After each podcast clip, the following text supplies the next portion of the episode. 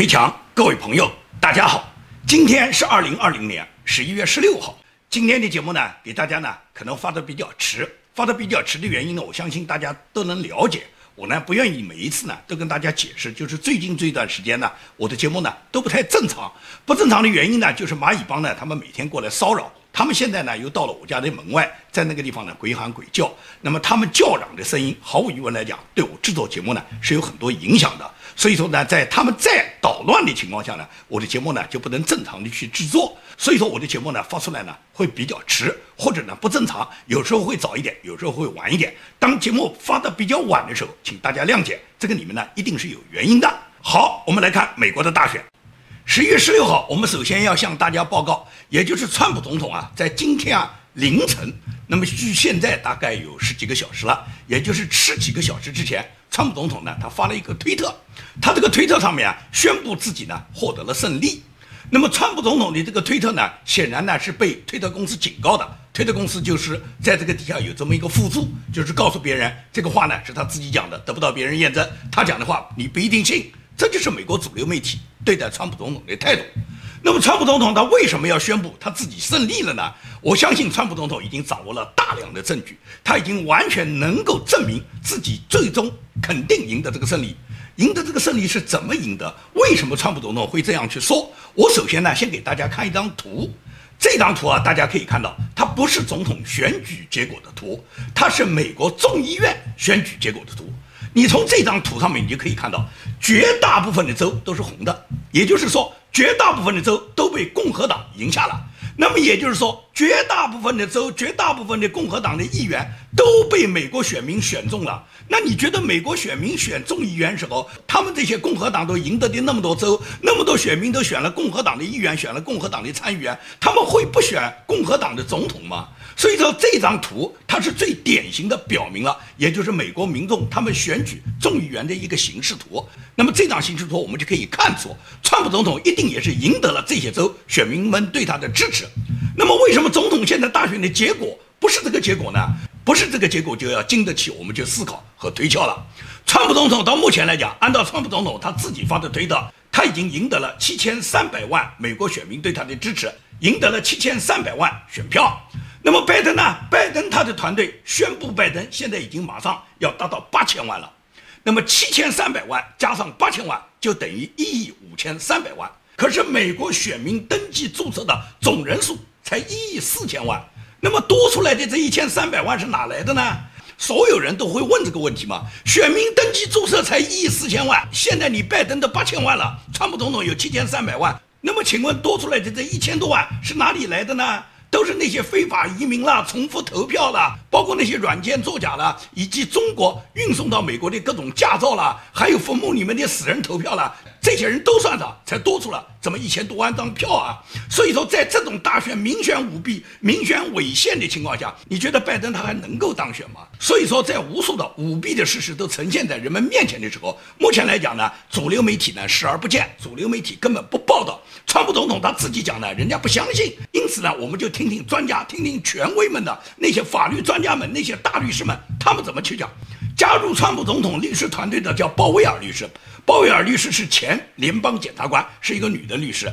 鲍威尔律师他做客福克斯台的时候，他就在福克斯新闻台里面明确指出，本轮大选现在出现的这个舞弊规模是巨大的，而且是直通到最高层，包括美国联邦调查局，包括美国中央情报局，全部参与了这些案子。第二个是关于这个软件，就是网上有一个选举软件叫 Domino。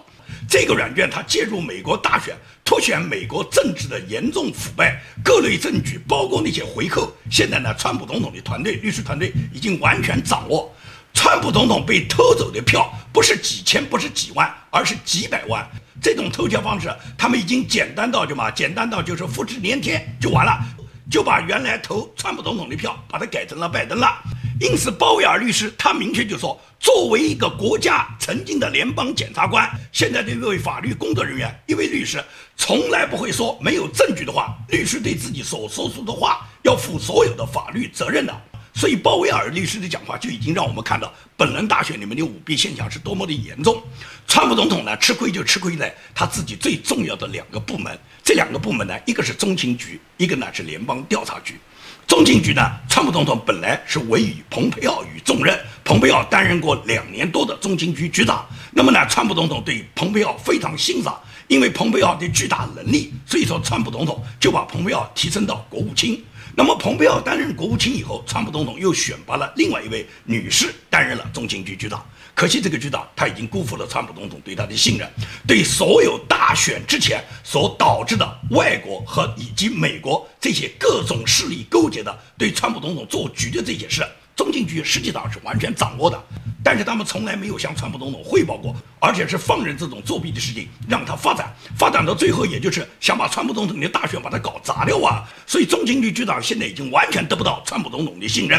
川普总统在上个礼拜召开了一个重要的国家情报工作会议，这个会议美国的高层，包括国家情报总监，很多重要部门的领导人都参加了，唯独中情局局长。不能参加，也就是川普总统指明他不能来参加国家现在重大的这些情报部门的工作，他不要介入。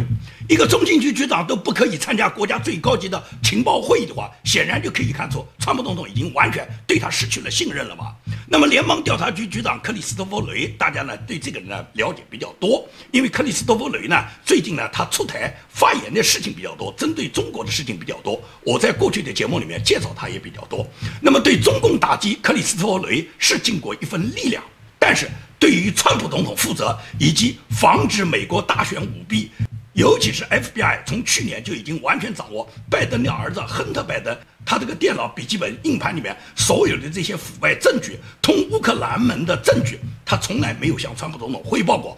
而且他是坐等民主党众议院把川普总统弹劾掉，所以说联邦调查局局长克里斯托弗雷和中情局局长这两个人完全辜负了川普总统的信任，他们实际上是民主党埋在川普总统身边的定时炸弹，这两个炸弹就在大选关键的时候爆炸了，所以说现在使得川普总统是伤痕累累，因此川普总统要清除这些隐患是刻不容缓的。前不久加入川普总统律师团队的美国顶尖的大律师伍德。伍德他是专门针对本轮大选里面出现的各种舞弊案，他发表了一个重要的讲话。他认为舞弊这个现象发生在美国这样如此民主的国家，发生这种大规模的舞弊，完全是触目惊心。而且伍德律师深刻地认识到，这是两种世界观的斗争，是美国走什么样的道路的问题，是美国两种社会制度的博弈。一种就是民主党如果执政以后，他们最终首先是消灭人们的言论自由，在消灭了你的言论自由以后，你那时候再发表你的言论，无论你在什么媒体上发表，等待你就是进监狱，也就是美国人民的言论自由。美国第一宪法修正案。将会被民主党把它破除。第二个就是要拿回人民的枪，也就是把美国宪法第二修正案赋予美国人民拥枪的权利也给你收回。Let me tell you, this is a constitutional crisis. And if we don't fix it and find out what happened and get it right, we're going to lose our constitutional rights. I've been watching for some other clients. 43 years of practicing law, I never dreamed the day would come when I would be in the United States of America and there would be censorship. If they take away your right of free speech, what are they going to take away next? Where they limit your right to go to church, what are they going to take away next? When they take away your First Amendment, they're going to come after your Second Amendment and then they're going to take away your due process. And then they're going to put you in jail because you're a dissenting voice to the ruling elite, and you're not even going to a jury trial. They're going to take away your constitutional rights. This is a constitutional crisis. So let's find out. Let's find out what happened. This is about truth versus lie you heard former Governor Perdue say exactly right. Count every legal vote. Illegal votes don't count. Illegal is illegal. So let's find out what happened. We need truth. We need, like when you swear in a witness, you don't say tell the truth, you say tell the truth, the whole truth, and nothing but the truth. So help you God. This is a nation founded under God. Don't ever forget that. 这就是民主党摆在美国人民面前最严峻的一个现实。因此，伍德大律师告诉大家，这是两条路线的斗争，这是两种社会制度的博弈，这是美国今后回归美国主流价值观，回归美国传统的保守主义价值观，还是美国朝着委内瑞拉的社会主义，朝着南非去堕落。因此，伍德大律师他的这一番讲话，就深刻地揭露了美国现在所面临的每个美国人民需要思考的问题。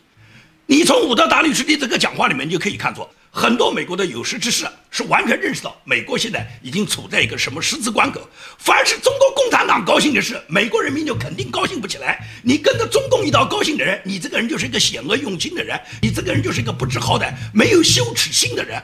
可以讲，中共最高兴啊！所以说，中共这两天不但是道贺拜登，祝贺拜登和贺锦丽当选，而且中央电视台现在看到时机到了，觉得川普肯定下台了。现在川普下台了以后，对川普的幕僚就可以狠狠地怒骂。央视居然发表一篇文章，指责蓬佩奥是人渣，说是告诉你人渣蓬佩奥，你生错了年代。现在中国人民已经组织起来了，是不好惹的，惹翻了是不好办的。所以说，央视他就警告蓬佩奥，而且指称蓬佩奥是人渣了。央视哪来那么大的底气啊？因为拜登当选了哇，拜登当选就是我们的人物啊。拜登家族还有整个民主党大佬的家族，他们所有的腐败啊，他们那些光盘啊，他们那些性贿赂的证据，我们全拥有。所以说，拜登当政就等于我们当政。因此，到了这个时候，毫不客气就去教训蓬佩奥，教训川普了。所以，中共非常高兴啊。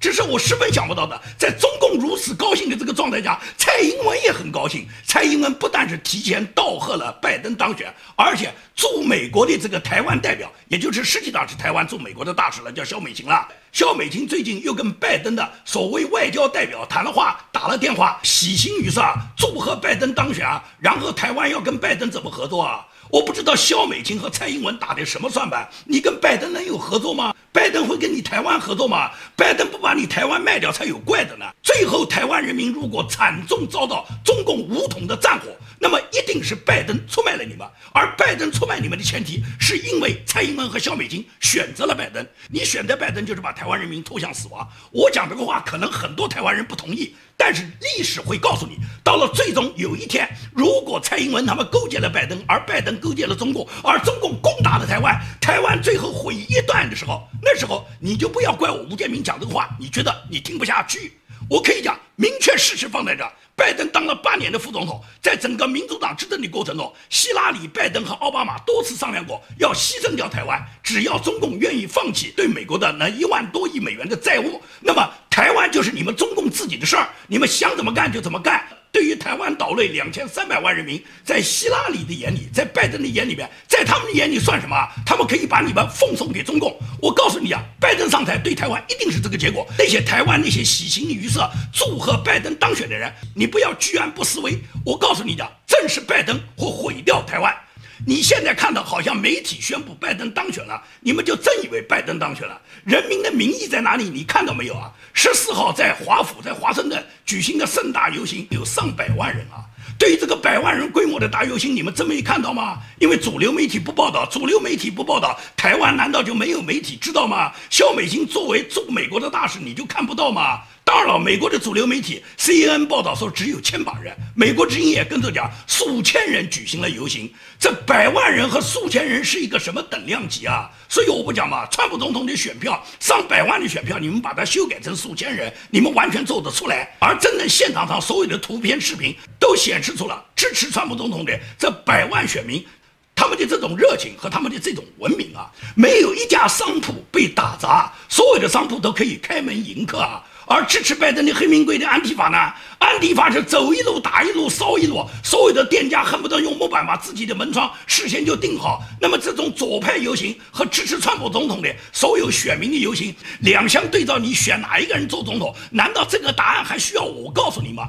美国建国主要是靠什么精神、靠什么信仰来建国？美国建国主要是继承了英国的传统，强调的是秩序、法治、道德和基督的信仰等价值。美国第二任总统叫亚当斯，亚当斯的夫人当时给她丈夫写过这么一封信，她在这个信里面说到，战争结束以后，也就是英军被美军打败，英军逃离以后，她呢回到她自己波士顿的老家，结果她在她的家里面发现了这个桌上留下了英军留给他们的租金，以及呢一部分赔偿他们家家具损坏的费用。你想想看，英军作为战败的部队，作为战争时期，英军在走的时候都给主人家留下一些租金，留下一些赔偿的金额。那么这种战争期间，英军都能表现出如此的深知，更何况美国继承的这种传统，不正是这种价值吗？而川普总统现在正是继承的这种价值，而这种传统价值被支持拜登的黑名贵、这些安地法、这些无法无天的美国的红卫兵，把他们彻底的。砸碎打烂，所以说面对着美国的这种困局，面对着美国今年发生的这种大规模的黑名贵的行动，川普总统心里面非常心疼，所以说川普总统就立志要挽回美国，要把美国拨乱反正，要把美国回归到美国传统的价值观。那么在这种情况下，民主党知道，如果跟川普总统正儿八经去选举，是无法选过川普总统的。他看到人民支持川普总统的那种热情。所以说他们就做手脚啊，最终通过选举软件，最终通过死人投票，最终通过大规模的非法移民的投票来选举拜登，企图窃取美国选举的成果。川普总统肯定不会答应啊！所以说现在动不动就说什么川普总统认输了，什么川普总统女婿劝他认输了，网上还有一种谬论，说是川普总统打算二零二四年竞选了。二零二零年竞选如果都被你们搞掉了，二零二四年还有竞选可能吗？你们再准备了四年，你们不知道有多少舞弊呢？川普总统什么时候讲过他会二零二四年竞选啊？川普总统本届就一定会胜，也一定能胜。可以讲，这么多支持川普总统这七千多万选民的热情，这些选民的民意就决定了川普总统一定能够当选。可以讲，川普总统看到了华盛顿来了上百万选民对他们这么文明的这种支持，川普总统当时是感动的流泪的。我看到川普总统流泪的这张照片，我心里面很感慨。川普总统历经两次弹劾，他没有流过泪。他和他夫妇两口子都在今年大选还剩一个月，两人就身患新冠疫情，离大选还剩一个多月了。如果新冠疫情倒下的话，很可能今年大选就会产生重大的问题。川普总统那时候也没流泪。拜登窃取选举成果被媒体集体宣布拜登已经当选之后，川普总统听到这个消息之后，他也没有流泪。但是面对着支持他的美国人民，面对着这上百万到华府游行的、到华府支持他的所有这些正义的民众，川普总统流泪了。所以，川普总统他坚强的心，在支持他的人的面前，川普总统这时候他感谢他的人民。我相信美国人民的选择，我相信这七千三百多万美国选民，他们选举了川普总统，他们表达了他们自己真实的心愿。我相信川普总统一定能战胜困难，有七千多万人民和他站在一起，最终川普总统一定能赢得今年的美国大选。我在节目的开始是给大家发了一张共和党赢得今年众议院的这个选情图，大家可以看到这张图上面大部分都是红色。那么这张图呢是美国一个知名的演员叫卡雅，他在他的推特里面发出来的。他在这个推特里面他写道：“他说这么多人投选了这个共和党的议员，也就是说我相信所有。”投选共和党众议员的这些人，同时也一定会选共和党推出来的总统。没有那种专门只选共和党的众议员而去选民主党总统的。所以说，这是卡雅他发出的疑问。你觉得卡雅这个疑问不正确吗？可以讲，全美国人现在都在问：为什么共和党既能赢得了参议院的多数，又赢得了那么多众议院的席位？众议院席位现在虽然没有达到最多数。但是呢，他已经从原来众议院的手上，那也就是说，这次大选，共和党不仅是赢得了参议院保持多数，也赢得了众议院更多的席位。那么参众两院都赢的情况下，为什么总统会输掉呢？所以说，川普总统说他一定会赢，那也就是说，只要公平选举，川普总统肯定就会赢。你从捐款也能看出来吗？你捐哪一个所以，你看捐款，你就知道这个人怎么会去领导国家了。川普总统竞选委员会接受的捐款，必须要是美国公民或者是美国绿卡持有者，你非法移民或者是外国捐赠者是不接受的。因此，你要想给川普总统捐款，你必须要实名登记，要登记你是美国选民，你必须符合选举资格，你才能给川普总统捐款。这也就是为什么川普总统捐款的数量少于拜登，而拜登呢，你去捐捐看呢，随便你。有的朋友人在国外，根本跟美国一毛钱关系没有，他就是为了验证一下，他就用 paper。给拜登捐款，他捐了一美元就成功了。那也就是说，拜登他无论是美国人的款还是外国人的款，他都接受啊。所以说，拜登捐款是高于川普。这不简简单单是捐款高于川普的问题啊？选谁来领导美国你就清楚了。川普总统是按照规矩来，是只接受美国法定的选民，美国的那些永久公民，他们才有资格给川普总统捐款。而拜登是管他谁的款，中国人的款、外国人的款、美国人的款都收。那么也就是说，拜登是个不要规则的，他要钱随你什么人，你只要给我钱。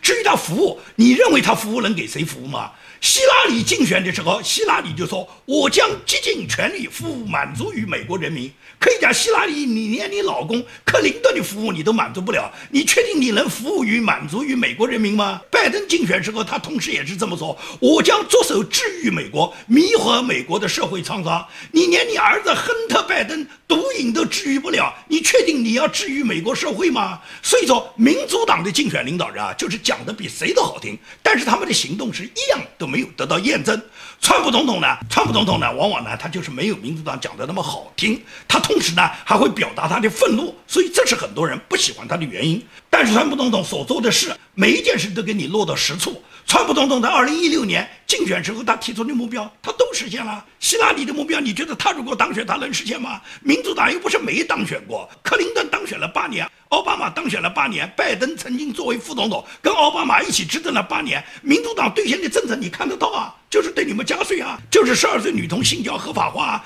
就是九百五十美元以下偷抢不起诉啊，就是大麻毒品合法化啊，就是把监狱里面的罪犯放出来啊，就是把警察的经费缩减，让警察回家。这不就是民主党的政策吗？他们的政策摆在这。你要支持他，你就是把美国演变成委内瑞拉，演变成南非，演变成一个美国没有法治的国家，演变成一个打砸抢、一个黑名贵、一个沿途你别说你弄什么木板把你的门封起来，你这时候用铁板把你的门封起来，这些黑名贵也可以把你这个店给你抢劫一空。你不相信？如果美国被治理到这一步，美国一定会爆发这种大规模的骚乱。而且美国的枪支是人人拥枪的，虽然法律规定对拥枪人有严格限制的，但是你觉得这些黑名贵的人谁会遵守你的法令呢？谁会按照你的规章制度办呢？你认为他不可以拥枪，他没有拥枪资格，他照样就是偷偷摸摸弄来了枪，然后就制造各种命案，最终美国社会演变成委内瑞拉，演变成南非，你觉得有什么不可能吗？那拜登、希拉里，你听他讲的那么好听有什么用呢？一个连自己家都管不了的人，他能把国家管理好吗？那拜登他的儿子所有的那些腐败业绩不都放在桌上吗？你看到了没有吗？所以说，这就要我们每一个人提高自己的警惕。你能够认识到拜登、希拉里他们是怎么管理好他们自己家庭的？一个连她丈夫的拉链都管不住。一个连自己儿子吸毒都管不住，他说他来把国家管理好，你相信吗？所以说很多人说他不喜欢川普，你粉川普也好，粉拜登也好，你不喜欢川普有你的道理，可能你觉得川普没有那么纯洁，没有你心中那么高尚，没有你心中所想象的那么高大上。这就像我曾经举过的例子，你嫌这个水不是很干净，选这个水不是很纯洁，但是水不干净不是你喝尿的理由，你不喜欢川普不是你喜欢拜登的理由。当然了，你粉拜粉川是你的。自由，每一个人都有自己的政治选择。你喜欢谁就是喜欢谁，但是不因为你喜欢谁，你就要强加别人也要跟着你一样的喜欢。甚至别人不跟着你一道喜欢的时候，你就大骂别人。可以讲，互联网上这种人多得很啊。有的人对我支持川普，大骂我，我不知道你骂我什么道理啊？可以讲，无论是民运圈的人，过去认识的朋友也好，还有那些网上我们过去交往的各种网友也好。政治道路的选择、政治人物的认定和自己的理想信仰的选择，是每个人个人的自由。你有你的自由，我有我的自由。我不强加于你，你也别强加于我。我不愿意跟谁去撕，因为我看不起这些人。我可以评论川普，我可以评论拜登，但是我不会去评论拜登的支持者。你怎么支持他是你的事，我不会笑你支持他，你傻。我只是告诉你，拜登和川普他们两人之间比较他们的优缺点，你自己拿出你的主意。你照样粉拜登，那是你的权利。我不会笑你，更不会骂你，也绝不会要求你必须跟我吴建明一样。但是有很多人就希望我跟他们一样，就希望我不要支持川普，去支持拜登。他们看我继续支持川普，他们就不断的嘲笑我。有的人甚至是威胁我，还有人跟我讲：“你继续顶川普，你就要掉粉，你这种粉会掉得光光的。”我无所谓，我本身粉就没那么多，我不在意那些支持拜登的人你粉不粉我。我支持川普有我支持我的道理，我不会跟着你去同流合污。你要求我转变我的思维，那是不可能。我没有要求过你去转变你的思维。至于你去骂川普的支持者，甚至你来骂我，我真的很看不起你。你选择你支持的政治人物是你的权利，我选择我支持的政治人物是我的权利。因为我跟你不是一样的支持，你就来骂我，我只能讲你这个人太庸俗。所以说呢，在互联网上，大家呢不要发生这种争斗，不要互相去谩骂，你就选择你支持的人，或者是你反对你反对的人就行了。对于他们的支持者和他们的反对者，让他们自我保留，你不需要跟这些人同流合污就行了。这是我建明坚定的态度。好，今天的节目呢就跟大家做到这里，谢谢大家的收听收看，我们下次节目再会。